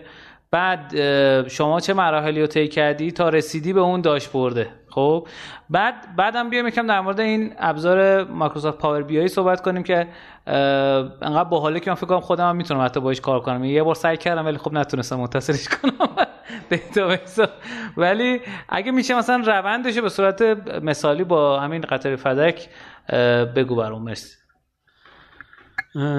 درخواست خیلی بزرگیه. حالا من در با موضوع فدک صحبتی خاصی نمی کنم حالا چون حالا حالا شاید مسائلی در با ماهیتاش صحبت می کنم ببینید ما توی وقتی شما یه بیزینس و کسب و کار رو دارید مسلما وقتی مخصوصا شرکت نوپا باشه یا حالا استارتاپ نوپا باشه می‌خواید یه کاری انجام بدید همیشه دنبال رشد سریع هستید. یعنی اولین چیزی که به نظر من ما رو به سمت هوش تجاری سوق میده رشد سریعتره. جدایی از اینکه ما رو از یعنی آشنا می‌کنه با مسائل و مشکلات مختلف کار و هینتا رو به ولی هدف اصلی رشد سریع است. یعنی من کی می‌تونم چطور می‌تونم؟ زودتر از این نقطه به اون نقطه دوم و بالاتر برسم. در نتیجه شما وقتی توی ساختارتون حالا نمونهش حالا امیر حسین زد فدک ما مثلا توی فدک یک سری کلاس های خدماتی داریم. شما مثلا یه قطار رو سوار میشید میگی که حالا کلاس A و B و C و D. این هر کدومشون دارای امکانات خاصی هستن قیمت های مختلفی دارن. وقتی من میام می‌خوام اینا رو پلن بکنم با اولین چیزی که مواجه هستم اینه که من قیمت این پلن ها رو چی بذارم و توی هر کدوم از این کلاس های خدماتی چه امکاناتی رو ارائه بدم. در نتیجه ببینید شما اصلا ببینید هوش تجاریش حالا به توش تجاریش حالا همینجا معنی میده. ببینید هوش در درجه اول همینجاست. کاری اصلا نه به data داشتیم نه من دارم برای business هم یک محصول انتخاب می‌کنم. یک product انتخاب می‌کنم. داشتن ویژگی و قیمت مناسب اولین چیزهای یک محصوله و یک product ه. پس من چجوری باید اینا رو تعریف کنم؟ اینجاست که من حالا توی حالا اصولای حالا یکم سنتی تر بحثای ارزیابی بازار هست نمی‌دونم شناخت رقبا هست بنچمارک هست و غیره زاله که ما رو به سمت این خروجی اول که این تعریف درست یک پروداکت هست میرسونه. و من تا اندازه نه 100 درصد نه 90 درصد بعد که تازه تا 40 50 درصد دارم فکر می‌کنم که این product رو با این ویژگی و این قیمت دارم درست تحویل بازار میدم. وقتی این اتفاق میفته خب من تعریف این state اول هوشم رو به کار بردم و برای تعریف محصولم استفاده کردم. و میرم جلوتر که اینجا خیلی شاید درگیر سیستم ها و ابزارات و امکانات تکنولوژیک هم نشده باشم. و میام جلوتر میام این محصول رو وارد بازار می‌کنم. محصول وارد بازار میشه طبیعتا یک سری مخاطبین برای خودش داره. بسته به رنج آدم ها سلایق آدم ها حالا پول توی جیب آدم ها و کلاس کاری آدم ها ممکنه. هر از هر کدوم از این خدمات و کلاس ها استفاده بشه. در نتیجه وقتی میریم جلوتر یه چند وقت میگذره من خب یک سری فروش انجام دادم توی این مدت و هر کلاس خدماتی من با قیمت های مختلف توی این دوره فروش رفته. شیش ماه دیگه می‌رسم به این نقطه که مقام ارشد میگه که خب ما چرا رشد خوبی بر اساس تحلیل اولیه‌ای که داشتیم که اگر این کلاس ها رو x نفر بخرن توی بازه فلان به اینجا نرسیدیم. درسته؟ پس برای اینکه من به این سوال جواب بدم مجبورم چیکار کنم؟ برم داده هایی که توی اون مدت جمع وری کردم رو تحلیل بکنم. این تحلیل از روی چه من به چه, به چه نوعی میریم سراغ این تحلیل؟ داره من یکم درباره صحبت بکنم. حالا از زمین می‌خوام که این وسط یکم تایم استراحتم به من بده که من یه نفسی بگیرم.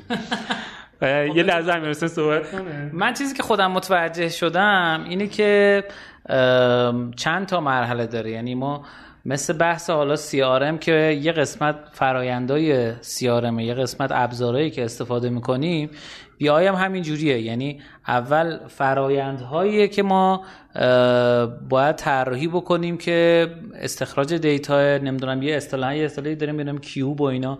طراحی کیوبایی که تو BI هست. من فقط در حد همین title ها بلدم. و بعدم استفاده کردن از اون ابزاری که حالا می‌خوایم در موردش یکم صحبت کنیم. مایکروسافت یه ابزار خیلی باحالی درست کرده انگار مثلا داری با آفیس کار می‌کنی یعنی از بیرون حداقل این شکلی بعدم اینکه چجوری می‌تونیم اینا رو با هم متصل کنیم. الان نفس کشیدی خوب؟ الان بگو ببخشید.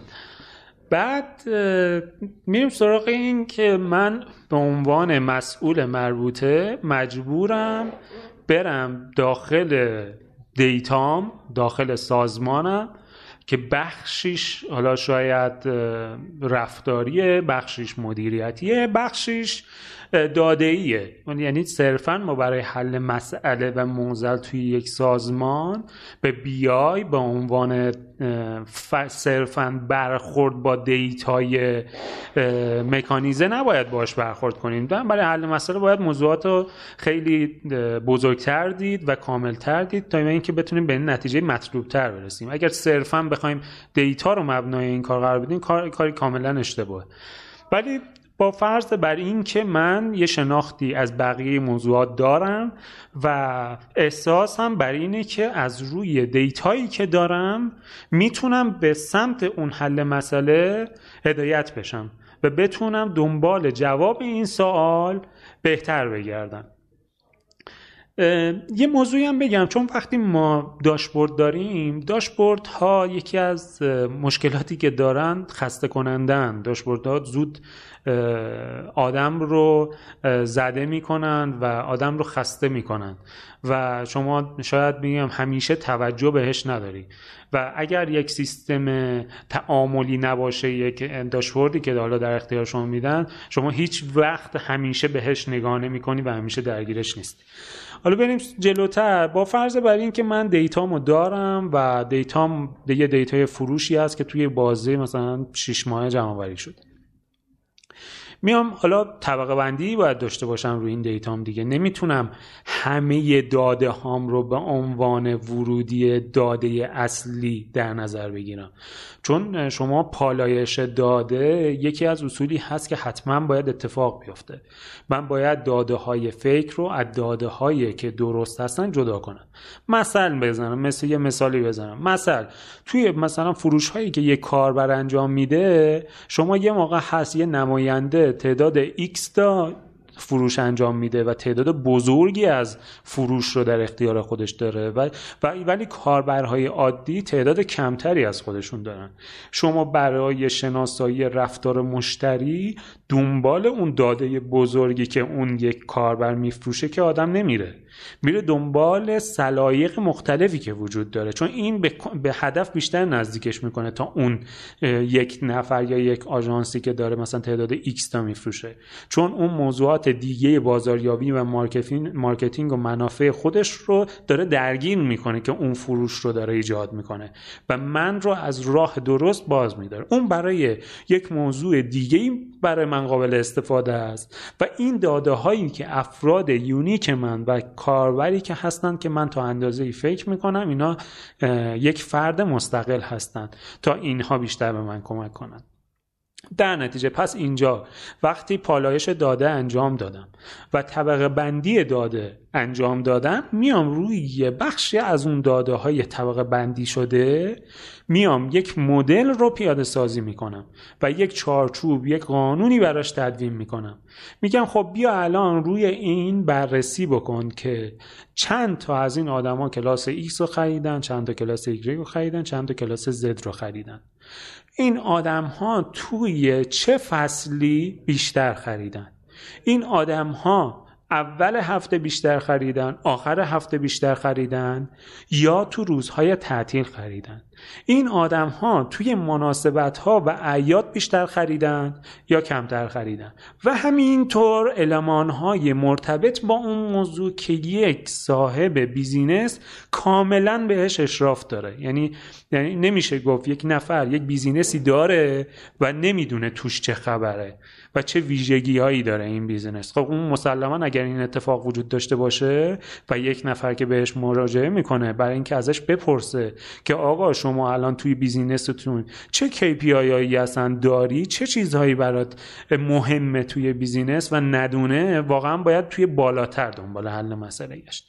و بعد ما می‌رسیم به این موضوع که یک سری داده و خروجی ازش آوردیم بیرون. و تازه من رسیدم به یک نقطه داشبورد و من می‌تونم این داده ها رو بردارم. توی یک فضای graphical می‌خواد اکسل باشه می‌خواد Power BI باشه می‌خواد QlikView باشه می‌خواد امثالهم ابزار دیگه باشه به صورت تصویری به نمایش در بیارم. این تازه میشه یک درجه یعنی میشه اولین کاری که یک داده رو به صورت مهم و اهمیت می‌تونیم برای ترسیم روش کار کنیم و ازش خروجی بگیریم. وقتی میایم جلوتر یکم باهاش کار می‌کنیم می‌بینیم که خب این روندها همینجوری می‌رسیم به اون صحبت اولی که داشتم. این روندها همینجوری دارن حرکت می‌کنن و من دارم به جای اینکه حالا چون بر تو بررسی روندها شما یه بررسی کوتاه مدت دارید یه بررسی بلند مدت دارید. میان مدت بلند مدت حالا بستگی بندی اون ساختار بیزینسیتون داره. توی بلند مدت می‌بینید رشد دارید ولی توی کوتاه مدت می‌بینید دارید نزول می‌کنید. یا رشدتون رشد نمودارتون سرعت پیشرفت نمودارتون به اندازه ای نیست که توقع داشتید. پس من میام دنبال حل مسئله میگردم یا میگم که آقا چرا داشت برده من؟ تو که اینجا داری روند به من نشون میدی. چرا به من هینتی نمیدی که من آقا من متوجه باشم که الان چی کار باید بکنم؟ اینجاست که هوش تجاری مکانیزه میاد وسط. البته اینا همه بر پایه هوش تجاری فر... هوش تجاری شخصیتی فردیه که داره اینجا خلاصه میشه به معرض نمایش در میاد. ولی چون اینجا ابزارها و امکانات قدرت خیلی بالاتری دارن تحلیل خیلی سریعتری دارن مسلما خروجی با سریعترین زمان و با کیفیت خیلی مناسبتری به من ارائه می‌کنن. که حالا جلوتر بریم در رابطه با بحث Power BI که حالا یکی از ابزارهای خیلی خیلی خوب مایکروسافت هست برای تحلیل و بیزینس دیتا. در صحبت خواهیم کرد. دست شما در نکنه. خیلی فکر می‌کنم به قول این کتاب فردامیز هست. از دامیز یعنی احمقا دیگه اصلا برای احمقا تره. برای کودن ها در از تره شده. حالا توی زبان فارسی کتابش زده برای به زبان ساده. به زبان ساده شما قشنگ خوب توضیح دادی. که منی که بلد نیستم در اصل متوجه میشم. اما فکر کنم بریم سراغ ابزار. خیلی جذاب میشه این قضیه. شاید شما خیلی این concept ها رو تو اینترنت هم بتونی پیدا کنی و بدونی چیه. اما می‌خوام بدونم که حالا الان من همین الانم Power BI باز کردم روی دسکتاپم برای اینکه ببینیم که چه جوریه و اینها. می‌خوام در اصل در مورد این سوال کنم که این چه تفاوتی داره؟ مثلا اکسل این یه چیزی داره به نام Power View داره آره؟ آره. نمی‌دونم نسخه جدیدش اسمش چیه. دیگه نداره چیزی. آره. Power BI فکر کنم از قدیم روی اکسل بود اومد بیرون درسته؟ آها Power View بود بعد اومد بیرون شد Power BI و QlikView نمی‌دونم ابزارهای دیگه که شبیه این هست. هم بدونم اینا با هم چه فرقی دارن؟ یا مثلا همشون یک مدل یک نگاه دارن یا نه؟ بعدم بیایم یکم در مورد پاور صحبت کنیم که کسایی که صدای ما رو تو خونه هاشون میشنون بتونن خودشون تو خونه بیای خودشون رو درست کنن. به نام خدا. ببخشید دوستان که با این صحبت سرتون درد میارم ولی خب حالا سعی می‌کنم به صورت حالا کاملا شفاف و حالا تجربی خدمتتون عرض کنم که حالا تا چه اندازه درست و غلط هست و ایشالله شما میفرمایید من استفاده می‌کنم. ما حالا من خودم بیشتر مایکروسافتی هستم و حالا بیشتر این ور تجربه دارم و اینکه درست و غلط و این قوی هست و اون قوی هست و اینا اصلا کاری باش ندارم هیچ علاقه هم ندارم هیچ دانشی هم ندارم بخوام اینا رو با هم دیگه مقایسه بکنم. ولی این رو می‌تونم بگم. هر ابزاری در زمانی که بروز کرده بهترین ابزار بوده. اصلا هیچ شکی روی این کلامم ندارم. یعنی ما زمانی که حالا Power BI نبود QlikView بود یا امثالهم ابزار دیگه بودن اون زمانی که اومدن توی بازار و اون زمانی که مطرح شدن و همه گیر شدن تونسته بودن نیازهای خیلی از مشتریانشون رو برآورده بکنن. و برای یک شرکت یک product چیزی بالاتر از این نیست و اهمیتی بیشتر از این نداره که علاقمندی افراد به سمت پروداکتشون هدایت بشه. پس در نتیجه هر کدوم تو زمان خودشون خوب بودن. و الان هم به نظر من پاور بیای تو زمان حاضر ابزار خیلی خیلی خوبیه. دلایل مختلفی وجود داره که حالا دو سه تاشون میگم که حالا بقیهش حالا اگر خاطرم نبود دیگه شما ببخشید. یکی از بحثایی که وجود داره بحث اینتگریتی هست. شما جامعیت data حالا جمع کردن data توی یک زمان برای تحلیل یکی از امکانات فوق العاده مهمی هست که بتونید این رو داشته باشید. و این ابزار و ابزارهای دیگه هم همین کار می‌کنن. حالا یکم ضعیفتر یکم قویتر. که مثلا میگم data از روی text file برداری data از روی Excel برداری data از روی analytic service برداری data از روی database برداری و غیره و ذالک یکی دیگه از ویژگی هایی که یه ابزار داره این که شما تا چه اندازه قدرت نفوذ در اون ابزار رو دارید. یعنی چی؟ اینه که من ببینم این ابزار الان تو اینجا محدوده. مثل چی؟ مثلا نمودار بار خود Power BI این نقص رو داره. خب من می‌خوام این شکلی باشه. اینجوری نمایش بده.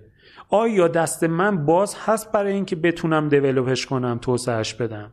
خوشبختانه مایکروسافت حالا توی مسیری حرکت کرده خیلی وقته حرکت کرده و محصول ها و product هایی که داره تولید می‌کنه به سمت این customization پیش رفته و دست استفاده کنندگان یا دست پارتنرها رو برای اینکه بخوان دیولپ بکنن روش باز گذاشته بدون اینکه براشون محدودیتی وجود داشته باشه. هرچند این ابزارها وقتی مثلا میان بیرون به صورت حالا ذاتی یک سری نواقصی دارن که معمولا هم زمان این نواقص رو برطرف می‌کنه و روز به روز این کیفیت رو بالاتر می‌بره و استفاده و بهرهوری رو ازش بالاتر می‌بره. بعد یه موضوع دیگه ای هم که هست و باید بهش دقت کرد حالا بحث سرعت و عملکرد و بحث این که این قابلیت استفاده توی وب قابلیت استفاده توی موبایل و اینجور مسائل رو هم میشه در کنارش مطرح کرد که در کل بخواید نگاه کنید Power BI الان یک ابزار فوق العاده قوی هست که حالا هم مایکروسافت به صورت on-premise و هم به صورت cloud داره سرویسش میده. توی توی نسخه cloud امکانات خیلی بیشتری میده و داشبورد رو به معنای واقعی داره. شما توی نسخه Power BI on-premise قابلیت داشبورد سازی به صورت محدود داری. اونجا خیلی روابط خیلی بیشتری داره بین داشبوردها. شما می‌تونید توی داشبوردهای مختلف حرکت بکنید از یک نقطه صفر تا صد. و خب هزینه خاص خودش رو داره و اینکه از نظر حجمی از نظر سرعت ارتباط با درگاه های data یی خیلی فوق العاده ابزار خوبیه. که حالا من فکر نمی کنم الان بخوایم بریم درگیر این موضوع cloud بشین چون برای مایکروسافت نمی‌خوام تبلیغ بکنم. می‌خوام رایگان از ابزاری که داره به نحو احسن بخوایم حالا ازش استفاده بکنیم بیشتر صحبت بکنیم. خیلی عالی. من نرم افزاری که باز می‌کنم اولش میگه که می‌خوای کدوم database ی استفاده کنی. من فکر کنم نزدیک حداقل 50 60 نوع database و منبع data ی مختلف وجود داره که تو چند تا بخش دسته بندی شده. یک مثلا انواع فایل انواع database انواع Power Platform Azure مایکروسافت Azure خودشه و online service یا other ش. مثلا از اکسل شما می‌تونی داخلش وارد بکنی آقا دست نزن. از اکسل می داشتم میخوندم از رو حفظ نیستم از اکسل می‌تونی شما وارد بکنی ایمپورت بکنی داخلش تا فایل تکست XML PDF نمی‌دونم پوینت فولدر می‌تونی به SQL می‌تونی واسه ما SQL واسه با انواع اقسام دیتابیس های مختلف می‌تونی واسه تا سرویس های خارجی حتی مثلا مثل گوگل آنالیتیک می‌تونی واسه فقط یه نکته بگم که Google Analytics و version 4 متاسفانه حداقل تا الان support نمی‌کنه البته خود محصولات گوگل هم Google Analytics رو support نمی‌کنن. چه برسه به یعنی مثلا Google Optimize ما هفته پیش می‌خواستیم وصل کنیم به Google Analytics. گفت ما version 4 رو support نمی‌کنه و ورژن 3 واسه برای همین زیاد توقع نیست که بقیه شرکت ها حداقل support کنن. اگه Google Analytics تون version قبل از 4 از همینجا می‌تونید وصل شید و دیتا بگیرید که اینکه خب می‌دونید بعد سرورتون خب خارج از ایران باشه دیگه. یعنی یا اینکه رو سرورتون وی پی ام بزنید. چون یه نسخه یا اینکه وقتی که می‌خواین رو دسکتاپتون استفاده کنید رو دسکتاپ هم می‌تونید داشبورد درست کنید. آره. حالا اگه میشه اینجا رو یه مقدار شما بیشتر توضیح بده که چه جوریه و چه جوری می‌تونه آدما کار کنن و اینکه یکم ذهن بگیرن که چارچوب کار کردن باش چه جوریه. خیلی ممنون از توضیحاتتون. حالا یکم فضای interactive تری داشته باشیم با هم دیگه. خیلی بهتره. من زیاد صحبت می‌کنم. حالا اگر دوستانم سوالی چیزی هست برای استراحت خودم دارم میگم. و ازت بپرسم ممنون میشم. بعد حالا بیایم بحث خود البته خیلی زود داریم به اینجا می‌رسیم و اینا همه ابزارهای طراحی هستن. ما حالا توی یه قسمت قبلترش من یه توضیح بدم بعد به ابزارهای طراحی برسیم.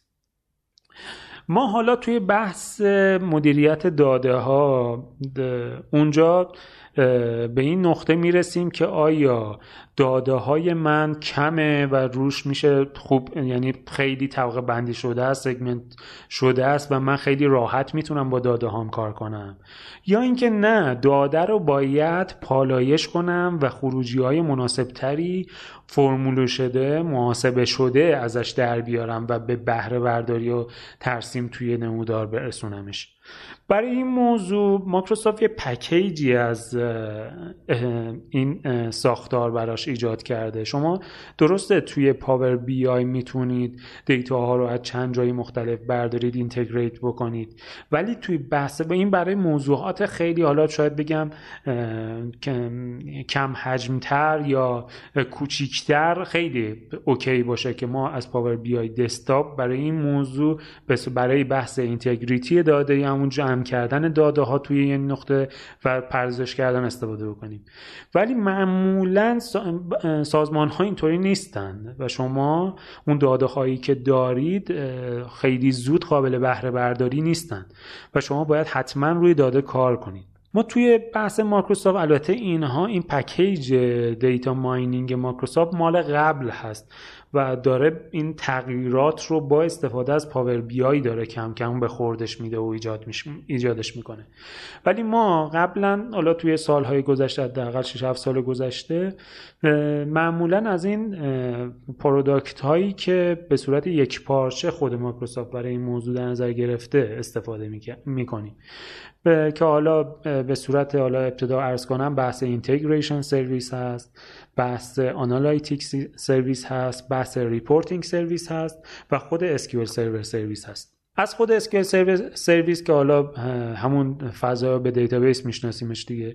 database هست که حالا یا Oracle هست یا database هست و data داره اونجا به صورت جداول مختلف جمع آوری میشه.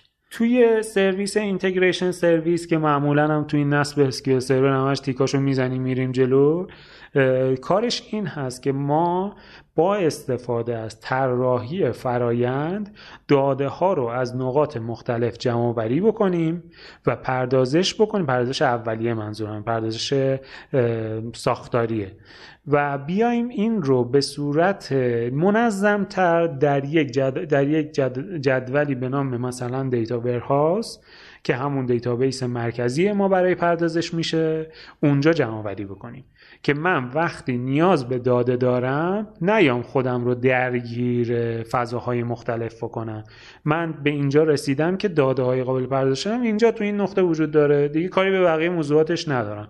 اونا دارن کار خودشون رو انجام میدن و data از قبل داره خودش به صورت scheduler با استفاده از ابزار scheduler داره خودش data منظم update میشه و وارد این data warehouse میشه. توی data warehouse ما یک سری داده داریم که برای سیستم analytic service مون قابل بهره برداری میشه. ما توی analytic service مون دو نوع حالا کاربرد داریم که حالا یکیش بحث مدل pivot ی بود که حالا مدل ساده تری از ساختار بندی دیتا هست که ما روش بحث های محاسباتی سنگین و بحث های مدل سازی روش نداریم.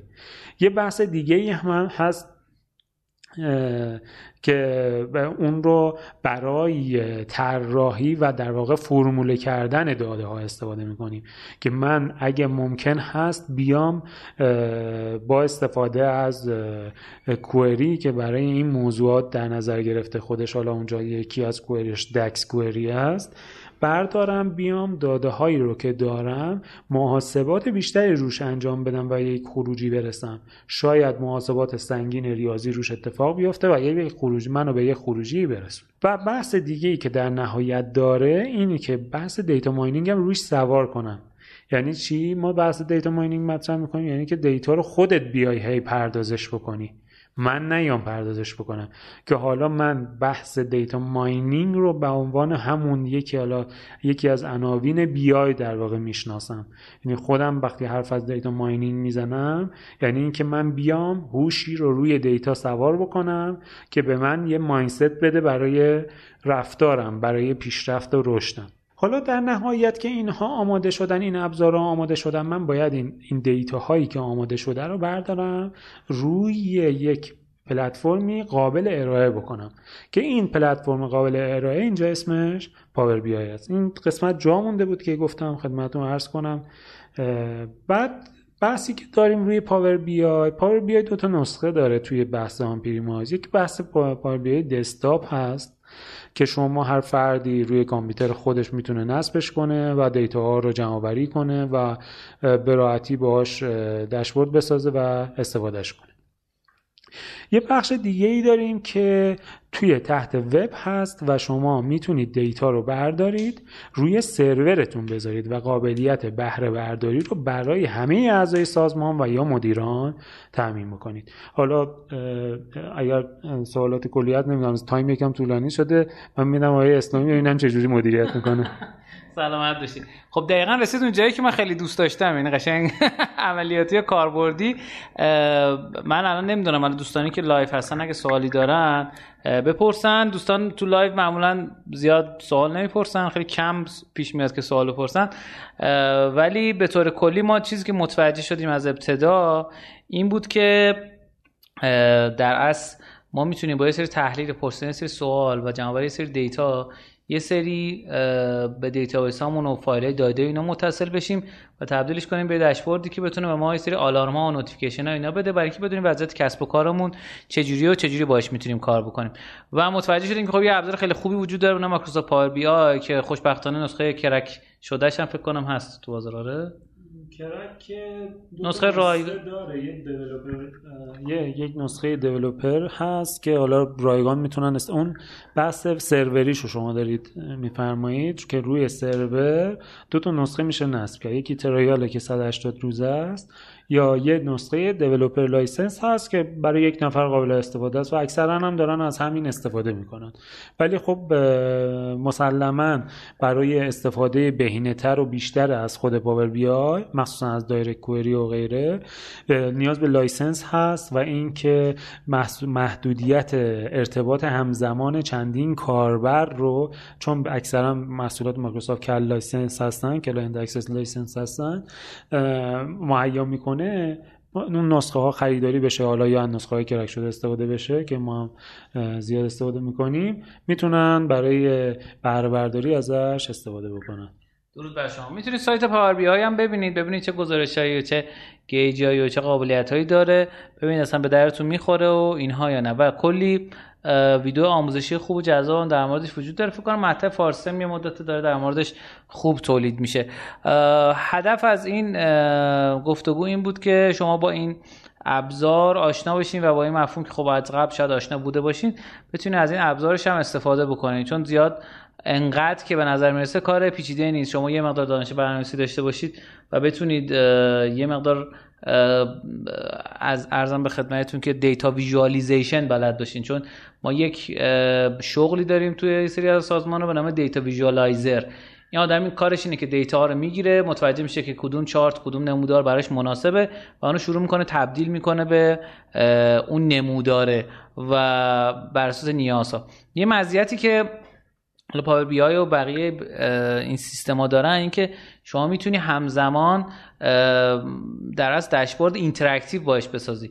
یعنی مثلا اگر به صورت پیشفرض واسه هفت روز گذشته است شما می‌تونی بزنی واسه یک سال گذشته. حتی تو می‌تونی بر اساس data یی که موجود هست و دسته بندی شده و dataset ایی که داری می‌تونی گزارش جدید خود اون کاربره هم درست کنه و به داشبورد اضافه کنه. یه داشبورد شخصی بر خودش درست کنه. خیلی جای کار داره خیلی جذابه و خیلی ابزار باحالیه. منم چون باش کار کردم یه مقدار اینا می‌دونم که قابلیت کارایی داره. امیدوارم که ازش استفاده بکنید. حداقلش اینه که اگه که تو نسخه قدیمیه یه نسخه سه هست اون نسخه بهتر است واقعا. البته Google Analytic 4 خوبه ولی خب حالا هنوز مونده تا بهش برسیم. می‌تونید از اونم استفاده کنید چون که حالا از Google Data Studio می‌تونید استفاده کنید ولی خب خیلی دیگه زیادی تحریمیه. همه چیز تحریمیه تقریبا. ولی حالا من حداقل با دیتا استودیو کار نکردم. امیدوارم که پیروز و سربلند و پرروزی باشید. قسمتی که شنیدید رادیو روشن قسمت 102 بود. مصاحبه ای که داشتیم با مصطفی بهرامی عزیز متخصص بی آی بود. چیزهایی که تو این قسمت ما در موردش صحبت کردیم مباحث خیلی جذاب و شنیدنی بود. در خصوص اینکه رشد فردی چه اتفاقاتی میفته یک و در مورد چیا کوین با هم صحبت کردیم و در مورد بلبشویی که آقای ایلان ماسک ایجاد کرد و تاثیرش رو بازار پارادوکس انتخاب در فروش و اینکه چجوری ما از سنجی نتیجه نگیریم صحبت کردیم. این تایتله بودش که تو این قسمت از رادیو در صحبت کردیم. ما تو شبکه اجتماعی با آدرس رشتینو دنبال کنید. حتما برامون کامنت بذارید. به زور گوشی دوستاتون رو بگیرید. رمزش رو عوض کنید. نه گوشی دوستاتون رو بگیرید و براشون CastBox یا شنوتو براشون نصب کنید و subscribe بکنید. رادیو رشتینو رو. امیدوارم که از این قسمت برنامه هم کمال لذت رو برده باشید و مثل ما هم حال کرده باشید. ما اینجا با آقای مصطفی بهرامی خداحافظی می‌کنیم. خیلی خوشحالم که در خدمتتون بودم. از امیر حسین جانم ممنونم. حالا ان توفیق باشه سعادتی باشه. دوباره بتونیم در خدمتتون باشیم. پایدار پیروز باشید. سلامت باشی متشکرم. امیدوارم که خوب و خورم و خندون باشین. خوب و خورم و خندون سخه سخه باشین. خدا نگهدار.